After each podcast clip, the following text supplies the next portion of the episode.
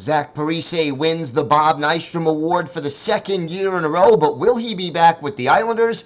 And the Isles are still waiting on Alex DeBrincat. We'll talk about all that and more on today's Locked On Islanders podcast.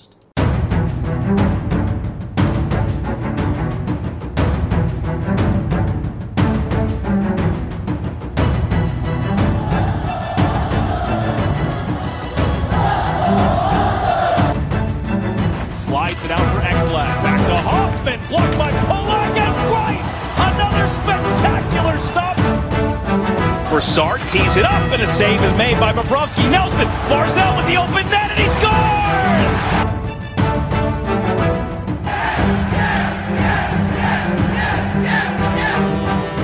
Hi, and welcome to the Locked On Islanders podcast, part of the Locked On Podcast Network, your team every day.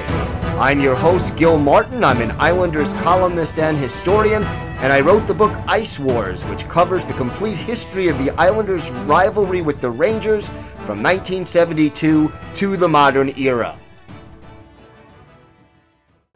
And welcome, everybody, to the Friday edition of the Locked On Islanders podcast, part of the Locked On Podcast Network, your team every day. I want to thank everyone who makes Locked On Islanders your first listen every day. Don't forget to subscribe on YouTube, or wherever you get your podcasts, so you can get new episodes as soon as they drop. And we are now also available on SiriusXM on the SXM app. Just do a search for Locked On Islanders. Plenty to talk about on today's show, but first, if there's something Islanders related on your mind, if you have a question, a comment, maybe a topic you'd like us to discuss on a future episode, feel free to email us at lockedonislanders at gmail.com. And if you leave your first name and where you're from, we're happy to mention you on the show when we discuss whatever's on your mind. You could also follow the show on Twitter at Locked On Isles, and you could follow me, Gil Martin, on Twitter at Ice Wars, NYR, VSNYI. We will keep you up to date on all things Islanders throughout this off season hirings, firings, trade rumors, free agency, you name it if it's happening to the Islanders between now and the start of training camp, we'll have it for you during this important and busy off season. Let's get started with the little piece of news that we had. Zach Parise announced as the winner of the 2023 Bob Nystrom Award. And, and I do recall, everydayers, you'll remember that when uh, the voting came up, I did say I think Parise deserves this award. And I, I, still do believe it. It is his second consecutive uh, Bob Nystrom award. And look, the award is for the player who best exemplifies leadership, hustle, and dedication. And I, I think if you're going to put those three adjectives next to any Islanders player this past season, it would have to be Zach Parise. 38 years old, 21 goals, 13 assists, basically playing mostly third line minutes with some second power play unit uh, time as well. Never stopped hustling, never stopped doing things the right way, led by example on and off the ice. Third on the team in goals, despite that role not being, you know, part of the top six. And just absolutely a deserving award for Zach Parise. Now, Parise winning it in back to back years, first player to do that since Casey Cizikas did it in 2018 and 2019. Uh, Matt Martin actually had a five year streak between 2012 and 2016. That remains the longest consecutive uh, streak. But look, realistically, I think Zach Parise deserves this award. In light of the signing of Julien Gauthier yesterday, uh, I think we are really looking at the fact that Lou Lamoriello is at least strongly suspecting that Zach Parise may not be back. And whether he is or he isn't does matter. And there's a couple of ways of looking at it. Number one, look, Parise played for the league minimum and was your third highest goal scorer on the team.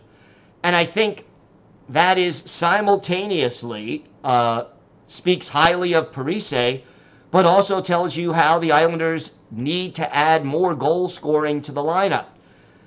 To me, you look back at Getaway Day, which was May 1st, and Zach Parise said, I'm either retiring or I'm going to come back and play for the Islanders. He doesn't have a contract. He is officially, as of right now, still an unrestricted free agent. But assuming nothing changed between May 1st and now, I, I, I think it really is going to be the Islanders or retirement. And I think the Islanders are still a better team with Zach Parise on the roster. And if I'm Lou Lamoriello and he's willing to come back at or very close to the league minimum, and he can afford to do that because he's still getting paid by the Minnesota Wild from their buyout. In fact, he probably will get money from the Wild for a while as a result of that buyout. Uh, it really does make sense for the Islanders to bring him back. And even if it's just he he will contribute, he can kill penalties, he can play on your second power play unit. He's a good checker. He'll put some pucks in the net even if you don't expect him to match the 21 goals that he had a year ago. And when you're dealing with younger players, when you're dealing with Oliver Wahlstrom, when you're dealing with Simon Holmstrom, Hudson Fasching, uh, when, regardless of, you know, even in training camp, where Matthew Maggio, uh, certainly, or William Dufour, those guys, just by being in the locker room and on a team with Zach Parise, if they're smart, they will learn from having Parise on the team. And I guess the thing that bothered me, didn't bother me, but concerned me as a result of the signing the other day was that it may indicate that Zach Parise is leaning toward retirement. And I just think that Zach Parise gives you everything he has and then some and is still a valuable contributor to the Islanders team. And this Bob Nystrom Award just reinforces the fact that he is deserving of a roster spot if he wants it. And look, he's never won a Stanley Cup. I understand, you know, wanting to give it one more go. Whether he feels like his body is still up for it, whether he feels like the Islanders can win a Stanley Cup, you know, those are questions that only Zach Parise can answer. But as of right now, uh, congratulations to Zach Parise for winning his second consecutive Bob Nystrom Award. And I am hoping that Zach Parise feels like he's got one more year in him to make that last possible run at a Stanley Cup and that he does it with the New York Islanders. We have got a lot more to get to on today's show. We'll talk a little more about the Alex DeBrincat situation. Still in limbo as of the time of this podcast. And we'll break that down. We'll answer one of your emails regarding the DeBrincat situation. We've got all that and more coming up on today's Locked On Islanders podcast. Today's episode is brought to you by FanDuel. Take your first swing at betting on Major League Baseball on FanDuel and get 10 times your first bet amount in bonus bets up to $200. That's right, just bet 20 bucks and you'll land $200 in bonus bets, win or lose. That's 200 you can spend on betting anything from the money line to the over under or who you think is going to hit the first home run. Met fan, Yankee fan, fan of any team, check out all the different ways you can bet on Major League Baseball on FanDuel. And it's all on an app that's safe, secure, and super easy to use. And when you win, you can get paid instantly. There's no better place to bet on Major League Baseball than FanDuel, America's number one sports book. So sign up today. Visit fanduel.com slash locked on to get up to $200 in bonus bets. That's fanduel.com slash locked on. FanDuel, official partner of Major League Baseball. So, Alex DeBrincat, boy, uh, this is like waiting for Godot. We are still waiting for Alex DeBrincat. And let's hope that we hear something soon. Before we get to that, though, Another piece of Islanders news announced yesterday Andy Andreoff uh, basically placed on unconditional waivers by the Islanders for the purpose of terminating his contract. Andreoff, 37 goals last year in Bridgeport in 69 games. That won him the Willie Marshall Award as the AHL's leading goal scorer. 13 of those 37 goals coming with the man advantage. And uh, basically, he will no longer be a part of the Islanders organization. Now, that is one loose end we can tie in to the three signings of a day ago. So all of a sudden, you know, you're signing some of these veteran AHL, NHL borderline kind of players. One reason Andy Andreoff heading out. And, and you know, a typical situation like that for Andreoff is he wants an opportunity where he can play more in the NHL. And, you know, he didn't make the team out of training camp. They called him up for a few games. Uh, but, you know, realistically, he wants a shot to play. And he'll be an all star in the AHL most likely. But, you know, he wants a shot to play more than three games in the NHL, which is what he did this year the year before, six games, mostly when COVID hit the Islanders so badly. So Andy Andreoff no longer a part of the Islanders organization, and we certainly wish him all the best as he heads toward whatever's next in his hockey career. Now, getting back to Alex DeBrincat. Again, it's supposedly down to two teams right now. And those two teams are the New York Islanders and the Detroit Red Wings. And, you know, from what I've heard, the Red Wings have got to be considered the favorites because, well, first of all, the Red Wings have more things that Ottawa would be interested in when you look at prospects, draft picks, uh, lower pri- priced players who they could squeeze in under the cap. All of that favors Detroit. And then please remember, DeBrincat is a native of Farmington Hills, Michigan. Wouldn't it make sense for him to want to go home? That being said, the old expression is that money talks. And while players will very often say, oh, it's not about the money. Usually, to at least a strong degree, it's about the money. And that's not meant to insult players. Look, if you're a hockey player, your career is only going to be so long.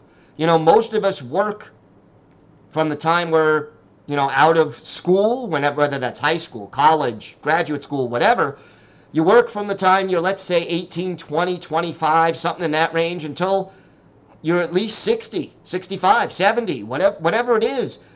And you have that opportunity to make money. But as a professional hockey player in the NHL, you're lucky if you have until age 35 to make money. It's not a big window. And you can't blame a player for trying to maximize that window. Are DeBrincat and his agent using the Islanders to try to jack up the price that they would get in a potential deal from the Red Wings? Possibly. We don't know that for sure. But again, realistically, I think that the Islanders are in on DeBrincat. We still don't know whether or not they will get DeBrincat, and there are alternatives out there. Uh, Vladimir Tarasenko still available, and the rumor is, among other rumors that we've heard, the Ottawa Senators are going to swoop in, maybe, and as soon as they are able to trade DeBrincat, they'll go grab Tarasenko. Possible, but not a done deal. And Tarasenko changed agents and again remains available. He would certainly be cheaper and easier to fit under the cap than Alex DeBrincat, but he's not as uh, young and you know not as skilled at this point in his career, and he has more injury issues certainly than DeBrincat. But all of this sort of adds up to, you know, the the question of what, if anything, will the Islanders be able to pull off? And here we have an email. This is from our friend Pedro from Portugal, friend of the show. We've heard from Pedro before, and thank you, Pedro, for this email. He, he writes, Hi, Gil. Regarding Alex DeBrincat, I think we both agree he would be a great addition for the team.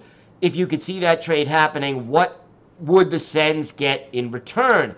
I see something like DeBrincat for a first round pick, a second round pick, and maybe a prospect.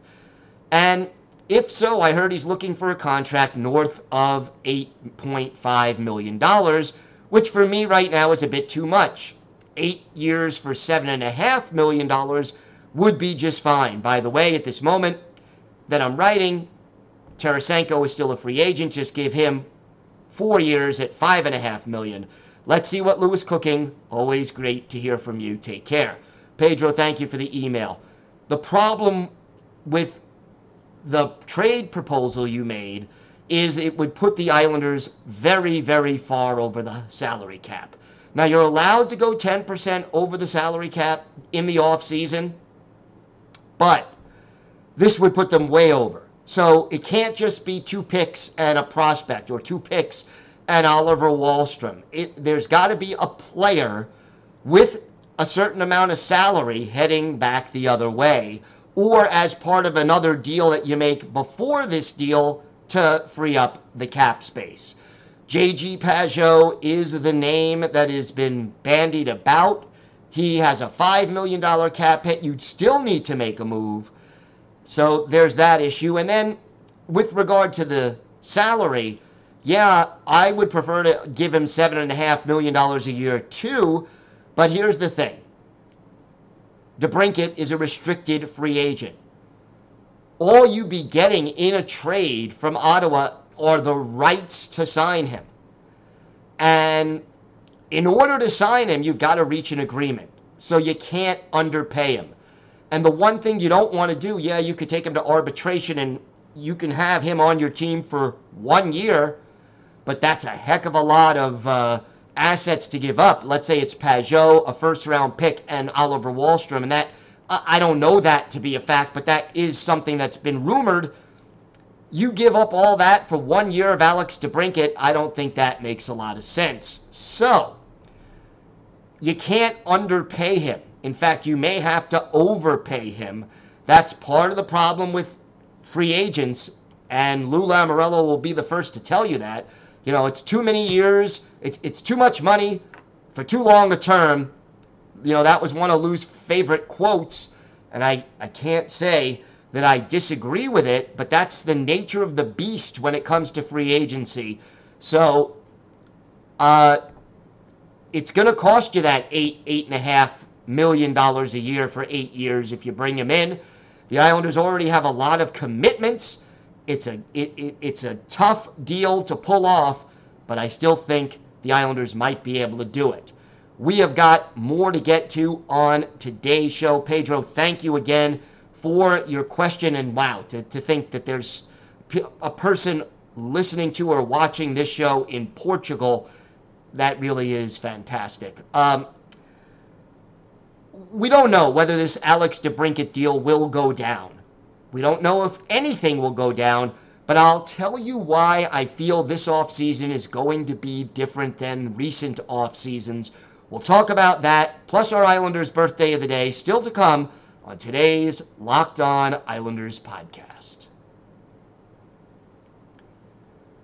So, we're, we're talking now about the offseason and the Islanders. You know, last year, last summer, we were talking about Nazem Kadri and Johnny Gaudreau, and the Islanders were in, and they were talking, and and you know Lou Lamoriello. Oh, we wanted to make our team better, but we just couldn't close. Okay, we've heard that year after year, and as Islander fans, playing or rooting for a team that has never in its history signed an elite unrestricted free agent to a long term deal. It's getting tiresome. And, you know, the thing about this team, a lot of people complain and they say, yeah, this team, they're older, and I'm on that list. They're older. They're good, but not great. They're, they're a fringe playoff team, and we want them to get better. This offseason just feels a little different based on the way Lou Lamoriello has been behaving. And you remember last year, Islanders signed some of their restricted free agents. The deals were agreed to early in the offseason. They didn't get announced until September 1st. This year, deals are happening. And Lou signs his own four players on July 1st. Sorokin, Varlamov, Engvall, uh, Mayfield, all of them signing the first day of free agency. Then he goes out and makes the Gauthier deal earlier this week after the July 4th holiday. When you break it down, something is going on with this team. And, you know, Lou usually keeps things very close to the vest. And he said, we still want that puck moving defenseman. We still want that goal scoring winger.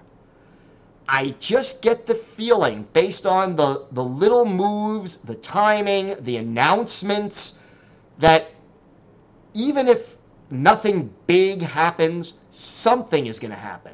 It may not be a DeBrincat. It may not be a 40 goal scorer who the Islanders are going to add to this lineup. That may not be possible. There aren't a lot of them out there for crying out loud. But whether it's a DeBrincat or a Tarasenko or some other player who could help this team you know, maybe if you end up trading away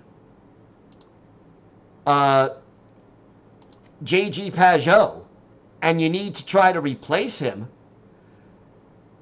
you know, do, do, do you bring in a, a Jonathan Toews if he's available and willing to play for you? There are players out there who could still help this team. And whether it's via trade, which I think is the more realistic way, or whether it is by free agency, which they can only make if they trade away another player first. I mean, I, for one, would love to see this team make a trade, even if they can't bring DeBrincat in. What, what if you trade one of the uh, centers that you have, or one of the overpaid wings that you have, for a prospect and a pick and then go out and make another trade where either you flip that prospect or pick or you trade another veteran to bring in a, a goal scoring winger or a puck moving defenseman. There are a lot of ways to to get this done. And it just seems to me that as much as Lou Lamoriello said, hey, I want to keep all of our guys, and then turned around and did that, he also said he wants to try to get that goal scoring winger and that puck moving defenseman. And the way he's going about it, making his signings up front and announcing them so that he knows what the cap situation is, so there's no danger of losing these players, so he knows what he's working with. I, I, I just get a hunch based on his behavior that this is the year something happens that will attempt to improve this team. I hope it continues to fit the parameters we've lay, laid out younger, faster, more skilled. I hope that these players, they don't have to be DeBrincats. They don't have to be superstars who make a lot of money and stay for eight years. But make this team better. Bring me in a 25 or 30 goal scorer on the cheap. Bring me in a second or third pair puck moving defenseman who can help this team clear the zone and transition to offense. You know, little things can mean a lot in the game of hockey over 82 games. I get the feeling Lou does something before training camp starts. I hope I'm right. I'm not holding my breath, but it just feels a little different this year, and we'll see whether or not that is indeed the case.